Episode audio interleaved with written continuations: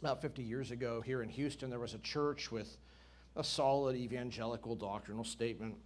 They preached expository sermons, and they had a young pastor who was very zealous about evangelism. And this pastor, as he looked at his community, saw a need.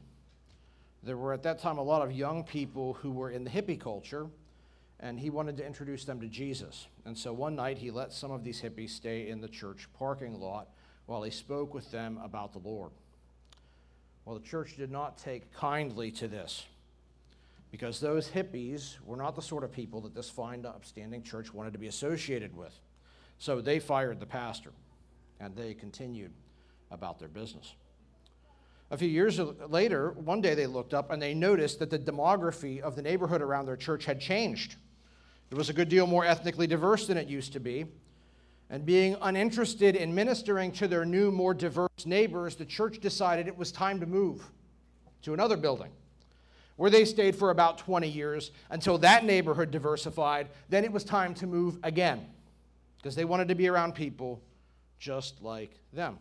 People who were a good fit for the church, people who were worthy of their attention, their evangelism, their, their discipleship and fellowship. But other folks, eh, we're not so interested in them.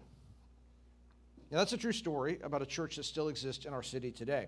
And I wish I could tell you that this was an isolated story, but it's not. Because elitism is as old as the hills. And it's pervasive in every culture and society across world history. Now, the Bible tells us elitism is a terrible sin, especially when it's practiced among the people of God. And what we're going to see this morning as we continue our study in Matthew's gospel is that Jesus is not an elitist. Instead, Jesus, when he walked the earth, spent time with the marginalized, with the outcasts, with the disreputable.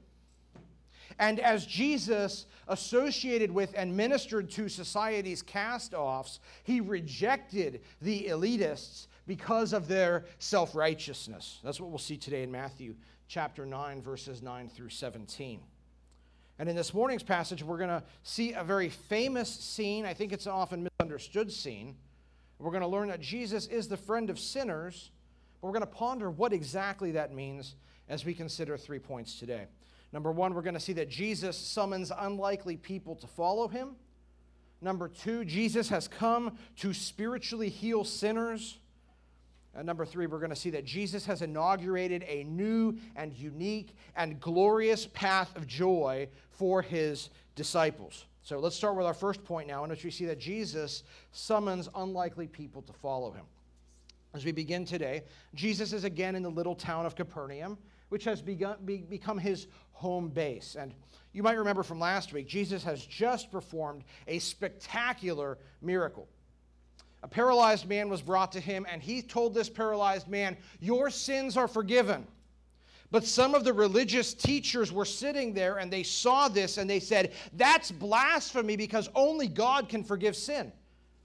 And then Jesus showed he indeed had the authority to forgive sin by supernaturally healing the paralyzed man on the spot. And this astonished the people of Capernaum.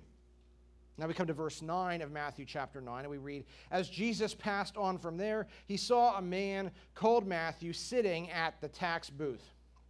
Okay, so Jesus and his disciples leave the house where this miracle was performed, and they're walking through Capernaum. Mark tells us more about this scene. He says, They went out again beside the sea, and all the crowd was coming to him, and he was teaching them. So Jesus leads his disciples and this big crowd of hangers on, and he says, Let's go down to the shore. And they go down to the shore, and he takes them to a particular place. He takes them to the tax office. Now, the purpose of this tax office was to get money from anybody who imported goods across the Sea of Galilee into the region of Galilee. And because the economy of this little town of Capernaum was dependent on the Sea of Galilee, this tax office would have been responsible for regularly taking money from the hardworking people of Capernaum, saying, We want your cash. And citizens in this crowd who were following Jesus had doubtless had this experience of being shaken down by the tax office. Certainly, some of Jesus' disciples had had this experience. We learned back in chapter 4 that four of Jesus' disciples, Peter, Andrew, James, and John, were fishermen who worked on the Sea of Galilee, the very place this office existed to tax. So, this tax office would not be a place of happy memories for many of the people following Jesus. This is sort of like how we feel when we have to deal with the IRS or when you get called by Fort Bend CAD, right? It doesn't leave you feeling warm and fuzzy. But as much as we might dislike paying taxes, believe it or not, these people had even more reason to dislike the tax office than we do. Because in the ancient world, tax officers were infamous for corruption. They worked on a commission, they got a cut of whatever they were able to get. And so they had a huge incentive to overcharge. And if you didn't want to pay the high rate, well, you could always just pay them a bribe, right? So there's corruption. But beyond that, these tax collectors in first century Israel were even more hated because where did the money they collect go? It went to the Romans, right? It's bad enough if you have to pay money to your own government. It's a lot worse when you have to write a check to the foreign oppressors who are dominating your society, right? And so the people accompanying Jesus would see this tax office as an odious, as a despicable place, and yet Jesus has led them here. Why? Well, in this tax office is a man named Matthew. Now, if you read Mark and Luke, you'll find something a little different here. Both of those other gospels call this man Levi. But a comparison of this passage with those passages makes it pretty clear that Matthew here is the same fellow as Levi. You might say, well, why does he have two different names? Well, a lot of people in the New Testament had multiple names, right? We've got Simon, who was called Peter, who was called Cephas. And we've got John Mark, and we've got Judas, not the traitor, the other Judas. Judas went by Thaddeus, and we've got Nathaniel, who went by Bartholomew. So there were a lot of, this was apparently like an accepted custom in that day that you had different names you used in different contexts. And so here Levi is Matthew. And Matthew is in the tax office. Now, we're going to see in just a minute. Matthew clearly had influence over the other tax collectors connected to this office. He was rich, he had a nice house. So it's likely that Matthew wasn't just a tax man, it's likely Matthew was the tax man. And now think about how the people in Capernaum, in this crowd with Jesus, even in the inner circle with Jesus, would have thought about Matthew. They would have known who he was. He's the Jew who represents the Romans. He got rich and is living in that nice mansion because he fleeces us out of our money. The Jews would have said he is a traitor, he is a collaborator, he is the lowest kind of filth. And there were a lot of people in this crowd who would have probably really liked to see something terrible happen to Matthew.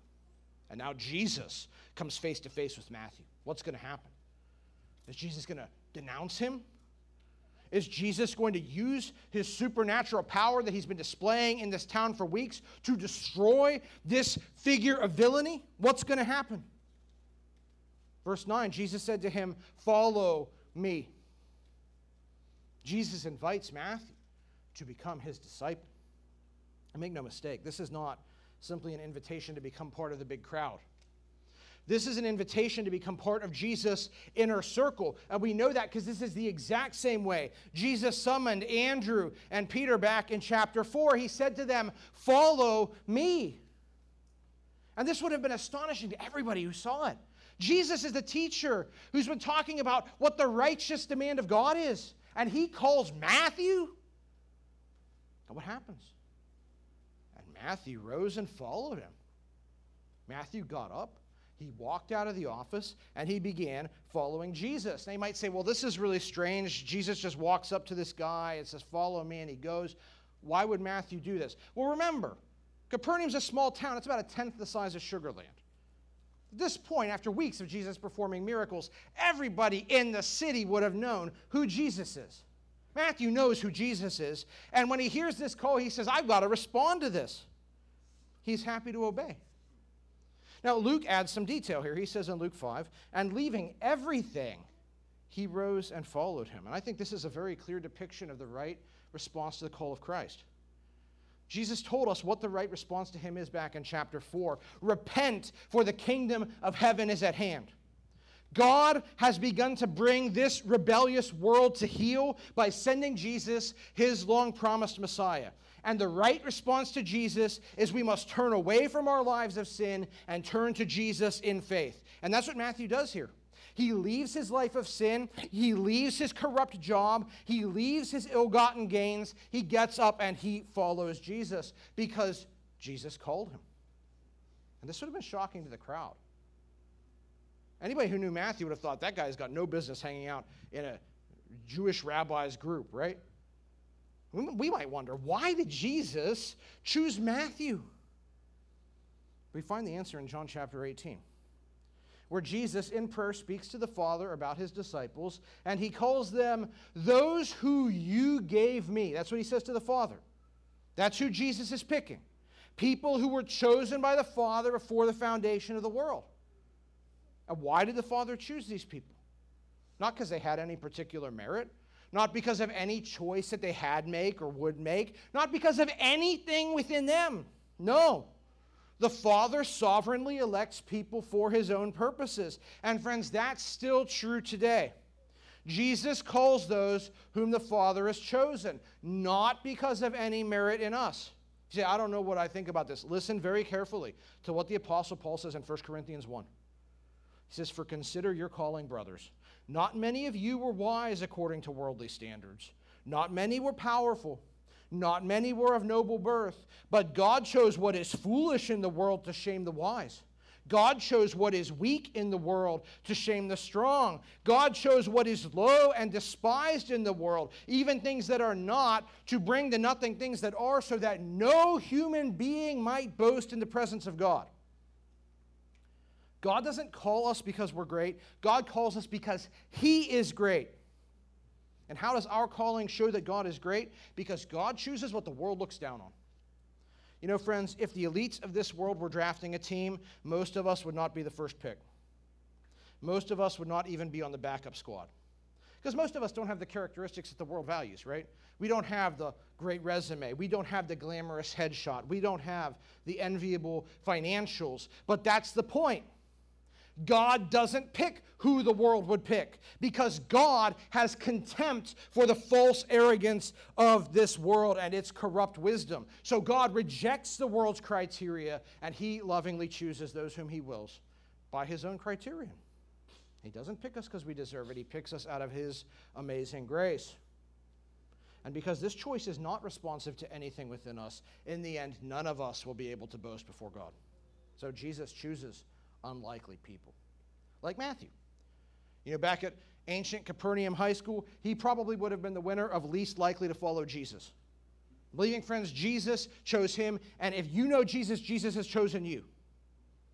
Now, if you say, well, if I look at my life, I can see 10 million reasons why Jesus shouldn't pick me. I've got good news for you. Jesus knows you better than you do. And Jesus knows even more reasons than you know for why he shouldn't pick you. But you know what? He picked you anyway if you're a believer. Not because you deserve it, but because he's that great. And this should cause two reactions in us immense gratitude and immense humility. Tragically, these reactions are sorely lacking among God's people too often. And that's because it's easy to forget who we were before we knew Jesus how vile our sin was, how much it merited God's wrath. We begin to imagine as time goes by in the Christian life that, well, yeah, I guess I've always been this fine, upstanding person. And, you know, if everybody else was more like me, boy, this world would be in a lot better shape, right? We may read this passage and we may hear about Matthew and say, wow, I agree with the people of Capernaum. Matthew is a dirtbag, exploiting people, betraying his nation, collaborating with Rome. But when we think like that, friends, we've lost perspective. Because apart from Christ, who are we? We're traitors, like Matthew, but worse. We didn't just betray our nation, we betrayed Almighty God to whom we owe absolute loyalty. We were collaborators, like Matthew, but worse. We weren't just serving a foreign country. Ephesians 2 says we were following the prince of the power of the air, the spirit that is now at work in the sons of disobedience. We were collaborators with Satan, unknowingly, but we were still collaborating. Friends, have we not exploited other people? Have we not used others to make ourselves feel good or to get ahead, occupationally or financially or sexually? We're no different than Matthew.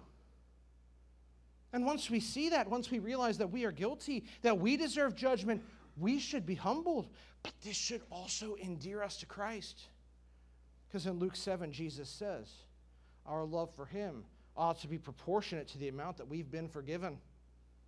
And friends, have we not been forgiven so very much? And beyond being forgiven, God has bestowed amazing blessings on us. Listen to Romans 8. Those whom he predestined, he also called. Those whom he called, he also justified. Those whom he justified, he also glorified. Believing friends, God has sworn to accomplish his good purposes in you to take us from our former vile state and make us new, to make us a people for his own possession who are zealous for good works, Paul says to Titus, who become light in this darkened world, who someday will reflect the image of the risen Christ in glory. And God has chosen to do that in us is amazing. It should make us love him. It made Matthew love him. You know, Matthew became Jesus' disciple and followed him all his days. He became one of the apostles who took the gospel throughout the ancient world. And he wrote this book that we've been studying the last 30 sermons. Corrupt Matthew, the wicked tax collector, got to write one of the four records that has stood for 2,000 years, calling the world to repent. Friends, God was gracious to transform and use Matthew like that. And he will accomplish great works in our lives too as we follow him because he is great and because he loves to use unlikely people because it gives him all the glory. All right, we come now to our second point, which is that Jesus has come to spiritually heal sinners. We've got a Bible open, Matthew chapter 9, verse 10. We read, And as Jesus reclined at table in the house, what house? Well, Luke tells us in Luke 5, he says, Levi made Jesus a great feast in his house. So we're in Matthew's house, and we are at a great feast. And this shows Matthew's wealth. He can afford a feast. It shows he's got a house big enough to entertain many guests because we read in verse 10 Behold, many tax collectors and sinners came and were reclining with Jesus and his disciples. So there's a big feast, it's a big celebration. Now, the Greek verb translated reclining here is always used in celebratory contexts. And it speaks of the way that people would eat a big meal back in that setting. And at this celebration, Jesus and his disciples are present. But so are some other people more tax collectors, other people called sinners. We don't exactly know who these sinners are, but we should understand them to be disreputable folks in Jewish society. People known for having lifestyles incompatible with the Old Testament law. And this is a famous scene, is it not? Jesus eating with the sinners. But I think because we're familiar with this scene, it may not have the impact on us that would have had on the original readers 2,000 years ago. So let me paint a picture for you to try and generate the effect that this should have. Imagine you're walking down the street and you pass by a bar with a seedy reputation and you look through the window. And there you see me and Marv eating with some local figures associated with organized crime and some prostitutes. Seeing that would probably cause you guys some concern, right? Why? Well, because Christians are prone to think about social interactions with unbelievers in terms of influence and the appearance of propriety. And uh, there are good reasons for that. We'll see both of these are biblical ideas. But first, when we think about how we hang out with unbelievers, sometimes we think about this in terms of influence. So if I see you hanging out with someone I know to be in unrepentant sin, I'm going to be worried, well, maybe they're going to influence you to join them in their sin, right? And there are reasons for thinking like that. 1 Corinthians 15 says, bad company corrupts good morals. But even if you're not up to any wrongdoing in that social interaction, a lot of us would likely say to you, it doesn't really matter what you were doing because having a social interaction like that just doesn't look good. It's not wise. It creates an appearance of impropriety. And again, there's biblical backing for that. 1 Corinthians 8 kind of talks about a situation like that. So, along those, those lines, many people, I think, including the vast majority of evangelical Christians, would think very poorly of this sort of a situation today. But in the context of first century Judaism, this would be seen as even worse than that. Because sharing a meal in the ancient world wasn't about being sociable. In the ancient world, to sit down at a table and eat with someone was to say, I'm associated with you.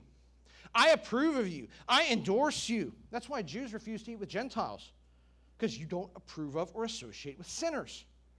But here, Jesus is eating with people with bad reputations. Looked like he was approving of these folks and their conduct. More than that, in first century Judaism, to go into the house of a sinner like Matthew, the corrupt tax collector, would itself be seen as religiously defiling. So here is Jesus, the paragon of holiness and righteousness, and he has brought his disciples into a setting that would have shocked the consciences of many people in his day and our day. What in the world is Jesus doing? Well, we probably aren't the only people to be wondering that. Look at verse 11. And when the Pharisees saw this, they said to his disciples, Why does your teacher eat with tax collectors and sinners? So last week, Jesus has become so influential that religious leaders are taking an interest in him, not just locally, but they've come up from Jerusalem, intending to scope him out. And tragically, we saw last week that most of these people weren't actually interested in learning about Jesus. They had come up looking for reasons to just write him off. But even after Jesus healed the paralytic and proved that he could forgive sins, these guys didn't look at Jesus with more of an open heart. Instead, they're still looking for reasons to write him off. And so here they are again, lurking in the background of the scene, watching what's happening, muttering about it. Now, these Pharisees would not have dared to enter Matthew's house because they think that would have defiled them. So they probably stayed outside. But they knew Jesus was inside with those unsavory people. And you know, that made them feel justified in criticizing Jesus. See, we knew he was up to no good. Look at who he hangs out with. And as the Pharisees waited outside and the feast went on, it seems that across the course of the evening, a few times, Jesus' disciples had reasons to go outside and then go back in. And when Jesus' disciples would come out, the Pharisees challenged them, saying basically, Why does your teacher hang out with scum? They're saying to Jesus' disciples, You should reject Jesus. Look at this ridiculous position he's put you in. Don't you know this shows he's false? But Jesus won't let this stand, and eventually he comes out to confront the Pharisees directly. And friends, the response that Jesus gives here is extremely important. When people talk about this passage, unfortunately, Jesus' response is often overlooked. And it's overlooked for a reason. Because if you detach this scene from Jesus' discussion about what is going on, then you can make this scene into a justification for anything. Christian, you're telling me to repent of my sin? Well, Jesus would have been fine with my sin. Jesus ate with sinners, you know. Who are you to admonish me about my life? Jesus sat there in the midst of sinners and didn't correct them. He ate with them, you know. These sorts of claims are made all the time. And they can be sustained if you look at the banquet scene and ignore what Jesus says. But Jesus' explanation in verses 12 and 13 are critical because they properly interpret this scene and they tell us what we need to learn from it. And here's what Jesus says in verse 12. But when he heard it, the charge of the Pharisees, he said, Those who are well have no need of a physician, but those who are sick. Go and learn what this means. I desire mercy and not sacrifice, for I came to call the right not I came not to call the righteous, but sinners. First thing Jesus does here is he compares himself to a doctor. Doctors are needed by sick people, not healthy people, right? And who are the sick? Well, here Jesus isn't talking about physically sick people, but spiritually sick people. People that Paul would later say are spiritually dead. Jesus is talking about people who remain in bondage to sin, unbelievers. And who are these folks? The folks like the people in Matthew's house, people who are in desperate need of spiritual life. And who can give them spiritual life? Well, we saw last week that Jesus alone mediates God's authority to forgive sin. And so, if the people in the house are to have any hope at spiritual life, they need Jesus. And that's Jesus' first answer. Now, Jesus' second answer is a good bit more confrontational. Here he quotes from the Old Testament prophet Hosea. In Hosea 6, the prophet is writing about people who pretend to be righteous. And he says that there are people who say with their lips, Come, let us return to the Lord, but who are actually, according to Hosea, like Adam. They transgressed the covenant, they dealt faithlessly with me.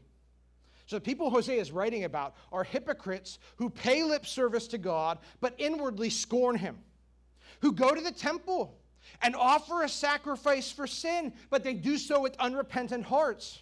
And Hosea says, Don't think that God cares about your empty worship. Instead, truly love God and demonstrate your love for God by loving other people. That's what Hosea means here when he says God desires mercy and not sacrifice. He's saying God prefers true worship to hypocrisy. And that's what Jesus quotes here. But not only does Jesus quote this passage, but he says to the Pharisees, Go and learn it. This is really interesting. Go and learn it was a saying the Pharisees used when they taught their own students. And they said, You missed the point of the passage, go learn it.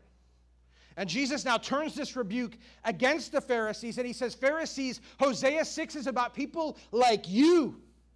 You are the hypocrites with whom God is not pleased because you have a religion of empty formalism but no concern for your fellow human beings. You are content to write sinners off to their doom and you don't want to reach them. Your self righteousness shows you don't really know God, and all of your claims to spirituality are false. And that is Jesus' devastating second answer. Now, in his third answer, Jesus just plainly says what he's doing. He says, I came to call sinners, not the righteous. Okay, so Jesus is dining with these sinners to call them. To call them to what? To repentant faith, to discipleship. Same thing Jesus has been preaching since chapter 4. Same thing he just called Matthew to in verse 9. Jesus has been sent into this world by the Father on a, on a rescue mission to save sinners. And you can't save a sinner if you don't associate with them. If that means that Jesus has to go into some odd places and have some surprising conversations, he's willing to do it because he always obeys the Father. But while Jesus has come for sinners, he has not come for the righteous. Now, who are the righteous? Well, we've got to be careful here. Right? The Bible tells us apart from Christ, no one is righteous. So he's not talking here about people who are somehow righteous outside of Jesus. No. These are people who imagine themselves to be righteous, but who truly are not. Hypocrites, like the Pharisees, who pretend to a righteousness they don't have. But Jesus told us about them already back in chapter 5 when he said, Unless your righteousness exceeds that of the scribes and Pharisees, you will never enter the kingdom of heaven. Pharisees totally missed God's standard of righteousness. And we see that in how they respond to Jesus, don't we? They think God is pleased with them. They find no value in Jesus. They think, I've already got it figured out. I don't need a Savior, thank you very much. And Jesus says that sort of a response says, You are a person that He has not come to call. These sorts of folks will not be saved because they have no recognition of their sin. They have no recognition that God is not happy with them. He is angry about their hypocrisy and their hidden sin. And so they remain under judgment. While the sinners that they turn their noses up at will find salvation in Christ. Chapter 23, Jesus is going to say some really hard things to these guys, and in chapter 22 as well. well I think one of the st- most stinging thing he says to them in chapter 22 is he says to the Pharisees, you guys, the prostitutes and tax collectors go into the kingdom before you. Man, they would have been incensed by that. But that's the truth. Friends, this is why Jesus is in Matthew's house. We need to understand here Jesus is not partying it up in some debauched setting participating in or silently approving of the sin of the folks he was eating with. No, Jesus is having this meal for evangelistic purposes. That's what he says to reach people, to transform them by inviting them to repentantly trust him. What's more, not only has Jesus come to do this, but he's already succeeded in converting many of these people who were at the feast. Why do I say that? Well, because listen to how Mark describes these guests in Mark 2:15. And as Jesus reclined at table in the house, many tax collectors and sinners were reclining with Jesus and his disciples, for there were many who followed him. Many of the people who were in the house, many of these tax collectors and sinners had at some point prior to the feast already begun to follow Jesus. They weren't who they used to be. Jesus had changed them, he had made them new. And now Jesus celebrates with them because Matthew has joined their number. He has turned from death to life. But the blind Pharisees are incapable of seeing these people as anything more than what they used to be. And so they still call them tax collectors and sinners, even though they have met Jesus and been transformed. So I want you to see that far from the way this passage is often viewed, What we don't find here is a Jesus who is indifferent to sin, who is hanging out with the unrepentant, and who is winking at their misconduct. No. We find here Jesus feasting with repentant people who were already part of his ministry, celebrating Matthew's conversion, and we see him evangelizing the few people who were in the room that had not already been converted. And he's calling them to repentant faith. And that's what's happening in this scene. I've got to say two things here. First, this is an absolute repudiation of elitism. As Christians, it's easy to say, well, we're the righteous, and you unbelievers, you're corrupt. It's easy to point to biblical texts about separating ourselves from the world and conclude from all of this, well, I guess we don't ever need to deal with those dirty sinners out there. But Jesus tells us now what he thinks about that line of reasoning. That's not evidence of righteousness, that's evidence of hypocrisy and non conversion. Because if we are Jesus' disciples, we will follow Jesus. And what did Jesus do? He engaged with sinners, he called them to repent and believe. And you know, Jesus has told us to do that too, right? Final verses of this book, Jesus says, Go make disciples. Those are the Lord's marching orders to us. And we cannot fulfill them by keeping away from sinners. And yes, that may mean that we don't get to seal ourselves away from the world the way a lot of evangelicals do. We may have to have odd and surprising conversations in odd and surprising settings with surprising people. So what? How is us retreating into ourselves ever going to reach anybody for Christ? Honestly, I think at least half of this talk that has been expressed in Christian fundamentalism and evangelicalism in the last 60 years about withdrawing from the world, that is about legitimating our own laziness and desire to stay in our comfort zone. And then we say, well, I'm doing it to be holy. How dare we? We think we can turn the principle for holiness against the Great Commission. That's not biblical, that's blasphemy. Friends, it's not for us to be the gatekeepers of the gospel. We don't get to decide who has the right background to be worthy of our evangelistic attention. We don't get to use worldly criteria to decide who we should pursue with the gospel. Jesus didn't do that. On what basis do we? Our evangelism is not just to be about us reaching people who are ethnically similar to us or who are politically similar to us or who, as far as we can tell, are guilty of the you know, respectable sins. But please don't ask me to evangelize a homosexual or a drug addict or a felon. No, friends. When we think like that, we have forgotten who we were apart from Christ. We we're desperate, wicked, and hopeless, just like the people that need Christ today. We need to evangelize everyone who God brings across our path. That's like who we used to be, that doesn't know Jesus. I need to be better about this too. We all need to be better about this. This is why we're here. And we must not show partiality. James 2:1 says, "Do not show the sin of partiality." Instead, we must call everyone everywhere to repent. Now, this leads to a sec- second application I must make here, which is that people often twist this passage against the rest of the Bible. So, we saw a command in chapter 7 where Jesus said, Do not throw your pearls before pigs. Meaning that sometimes you've got to stop pursuing someone evangelistically when it's clear that that person is a settled opponent of the gospel. But some people will say, well, wait, that's being an elitist. You're, if you obey that command, you're deciding who should hear the gospel and who shouldn't. You're being like the Pharisees. But that's not true at all. The command not to cast our pearls before pigs isn't saying that we shouldn't try to reach sinners. No, it's saying after we've tried to reach someone and they've shown us they have a settled, inflexible hostility to the gospel, that's when you let them go their way. Matthew 9 is not contrary to Matthew 7.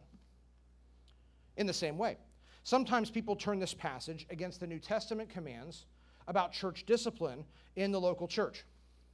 So, passages like Matthew 18 and 1 Corinthians 5 tell us there are times when we must cast persistently unrepentant members out of the church.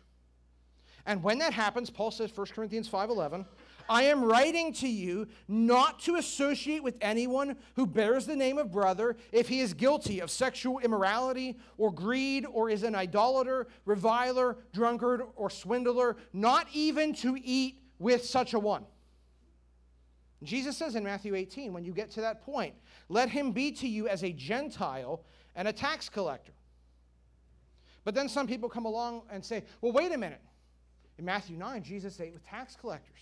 So Paul can't be right in telling us not to meet with people that have been put out of the church. We should ignore Paul's instructions about discipline. That's the argument. But again, that sort of thinking misses a critical nuance here. Here in Matthew 9, Jesus is eating with repentant believers and with unbelievers. In Matthew 18 and 1 Corinthians 5, we're not talking about either of those categories of people. We're talking about a third category of people people who claim to be believers, but who are characterized by unrepentant sin and who are not interested in hearing our appeals for them to repent. And we're not to eat with those people. You say, why? That seems so mean. Aren't we writing them off as evil sinners? No. Instead, Jesus and Paul tell us we put them out of the church and change how we interact with them socially because that is how we will get through to these people and help them turn back from their sin. That's what Jesus Christ says. And so, what we find here is not a scene that Jesus is telling us to become elitists or that it's okay to become sinners or to, to affirm sin. That's not the idea.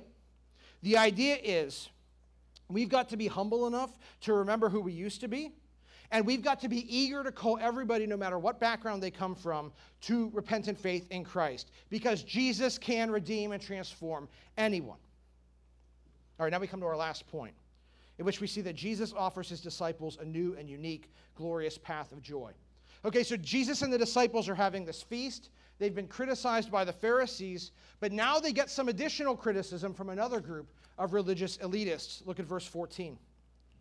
Then the disciples of John came to him. Uh, now, John the Baptist, you'll remember, is a significant figure in this book.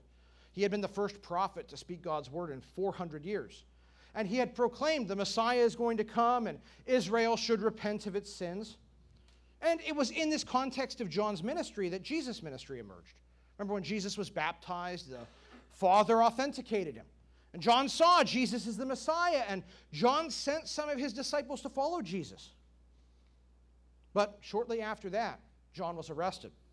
And while John was in prison, his remaining followers continued to act as a force within Judaism. And they would do so for many more years, even after John was put to death. So, as late as Acts chapter 19, there are disciples from John's movement who run into some early Christians and they don't know anything about the gospel. And this seems to indicate that after John went to prison, his movement continued, but it changed. It was no longer heralding the Messiah, it was just emphasizing the idea of Jewish piety. And with that background, I think we can understand what happens next in our passage. Some of these disciples of John show up, and they hear about this feast, and they don't like it either. Because Mark's gospel tells us the time when this feast happened at Matthew's house was a time when John's disciples and the Pharisees were fasting. And so while Jesus' disciples are feasting, other groups are fasting. They're abstaining from food for religious reasons. Now, fasting was a huge part of first century Judaism. The Bible only required Jews to fast one day a year, but the rabbis added more and more fasts to the calendar. And this became such a big deal that by the time of the first century, most pious Jews fasted twice a week. Now, a lot of Christian movements today emphasize fasting for various reasons. But we've got to know biblically, originally, the meaning of fasting in Judaism was to reflect sorrow. Fasting wasn't something you did to enhance your prayer life, it was something you did to humble yourself in lamentation and contrition. So, first century Judaism, with this major emphasis on fasting, really gave the religion a sort of melancholic somberness. And we shouldn't be surprised that John's disciples were drawn to that, because John lived a pretty Spartan, melancholic life, living out in the wilderness eating bugs. He wasn't living the high life. And so his disciples would have been comfortable with this idea of let's fast all the time.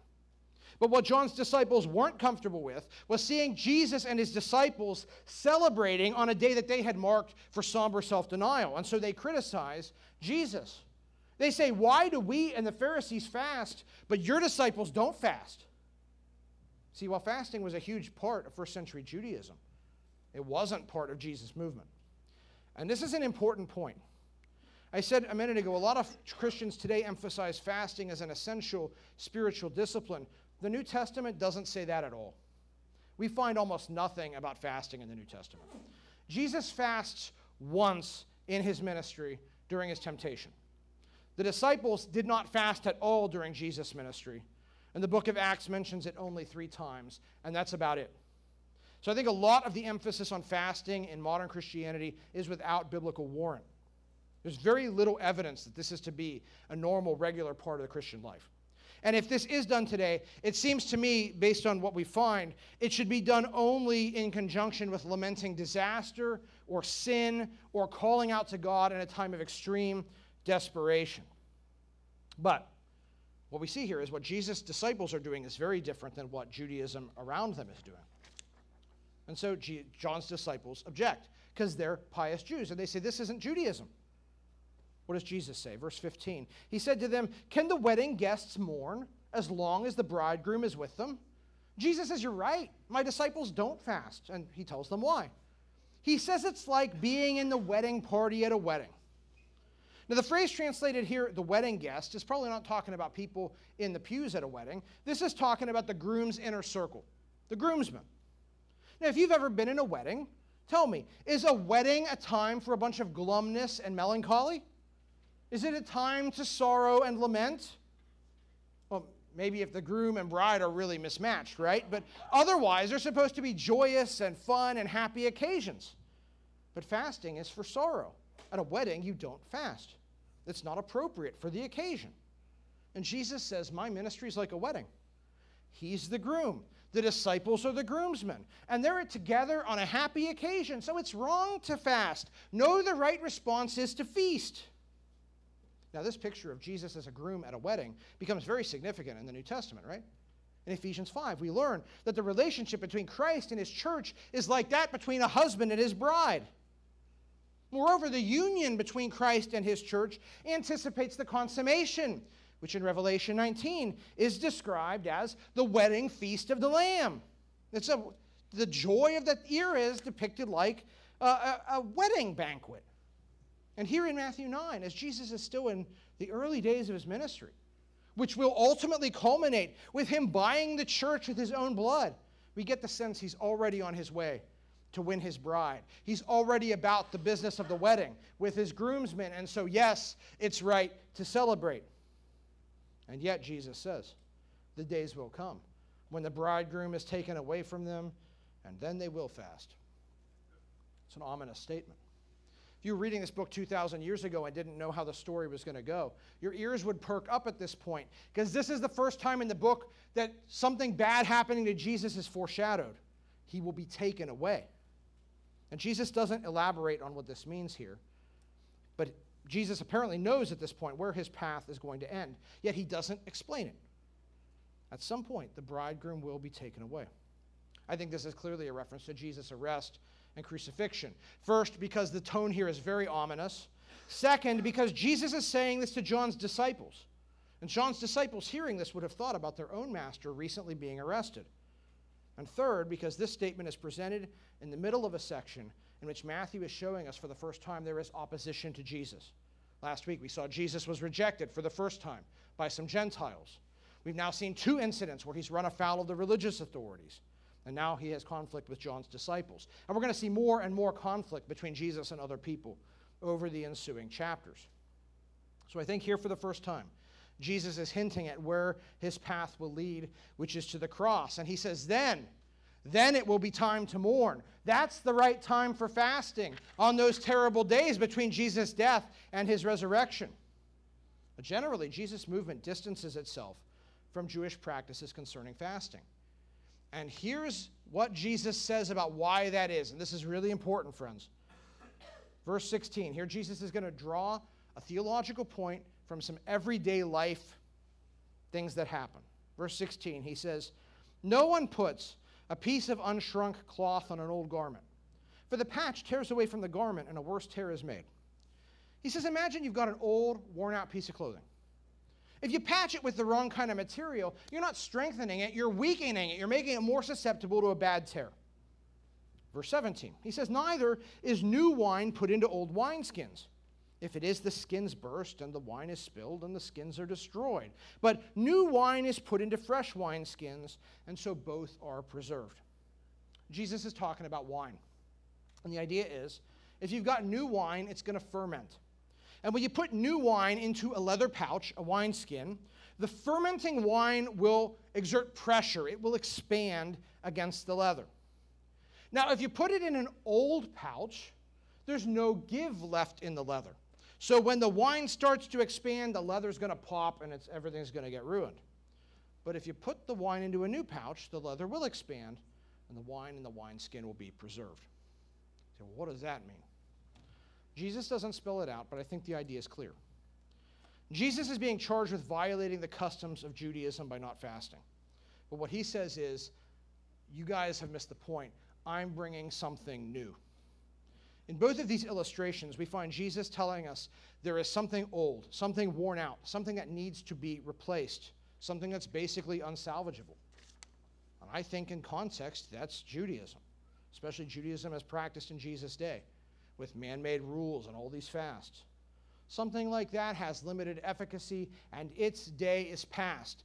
Jesus has brought something new. And the new substance Jesus has brought requires a new form, a new container, a new mode of thinking, not of melancholic legalism, but of joyful freedom. So the old practices of Judaism are not appropriate for the new work Jesus has brought. Friends, this is one reason I am deeply, deeply suspicious of so called Messianic Judaism in which Gentile believers try to act like ancient Jews in their worship practices. Okay, that mindset totally misses the truth Jesus says here and what Paul says in Galatians.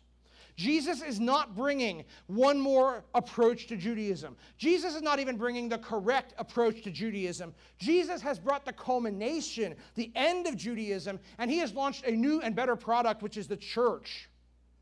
And now, that's not to say Jesus is opposed to the Old Testament, right? We saw in chapter 5, he says, I haven't come to reject it, I've come to fulfill it. But now he is bringing in what the Old Testament had anticipated and prophesied for centuries. It is Jesus who will bring in the new covenant. It is Jesus who will create a new pathway between man and God. It is Jesus who will impart his spirit to us. It is Jesus who gives spiritual life to those who are dead. It is Jesus who liberates us from slavery to Satan and sin. It is Jesus who vanquishes death. And it is Jesus who will set us free. And so, friends, we don't need to be melancholic people always walking around with frowns on our face, right? We should rejoice. These are wonderful truths. I think we don't have nearly enough joy, and I know I don't, because we are prone to see things through an Old Testament grid, as though we're still under the law and we're impotent in the face of its demands, and we better obey or God's judgment's going to squash us. Friends, that is not the gospel. That is not the Christian life. The gospel is not that we need to clean up our act and, and if we are good enough, God will accept us. No. Jesus has lived a perfect sinless life we cannot live. He has died in our place for our sin. He has taken the penalty we deserve. He is risen and triumphant. And if we turn to Jesus in repentant faith, God will transform us and remake us and give us new life, a life that can obey the directives that Jesus and his apostles have given us. A life that wants to obey because we love Jesus and want to serve him. A life that continually enjoys the grace of God. Romans 8 says, There is therefore now no condemnation, no condemnation for those who are in Christ Jesus. And yes, we sin, but if we confess our sin, God is faithful and righteous to forgive our sin and cleanse us from all unrighteousness. There is joy to be had in the life that follows Jesus. That's not to say it's an easy road. Jesus has told us it isn't. He's told us there's persecution. He says it's going to cost you everything. He says it's like taking a cross and going to the place of execution. The Christian life is hard at times, it is grueling, but there is joy on this path. Because this path has taken unlikely, sinful folks like us, and it has healed us. And it gives us all we need for life and godliness. And this path ends with endless joy a feast that's not unlike the feast in Matthew's house, which will be filled with unexpected guests. Jesus said in chapter 8, Many will come from east and west and recline at table with Abraham, Isaac, and Jacob in the kingdom of heaven. Unexpected people will be saved. The sorts of people we've seen Jesus help in these chapters lepers, Gentiles, old women, beggars, sinners, you and me. People society doesn't, care about, but Jesus loves us deeply. Today, friend, if you've never come to faith in Christ, I would appeal to you to do so because you can be set free. You can be made new. You can have great joy. But those who think, I don't need Jesus, you will find no joy. You will find only judgment, for Jesus said, I am the way, the truth, and the life. No one comes to the Father but by me. The path of salvation is available only through repentant faith and Jesus' deity, death, and resurrection. Nothing else can save us. But believing friends, let us have some joy today. Maybe you look at your life and you say, I don't have any joy. If that's you, it's because you've taken your eyes off what the Bible says about Jesus and you've fixed your eyes on your circumstances. You've forgotten Jesus will perform what he has sworn to do. He will transform us and he will bring us safely into the new creation. And it's easy to forget that sometimes because we are weak and foolish. But, friends, we've got to resist letting what we see govern our lives and our attitudes. We've got to follow the truth about Jesus. And that tells us to rejoice because Jesus has befriended sinners like us. He has transformed us. And by his death, he has opened the way of life and joy and peace.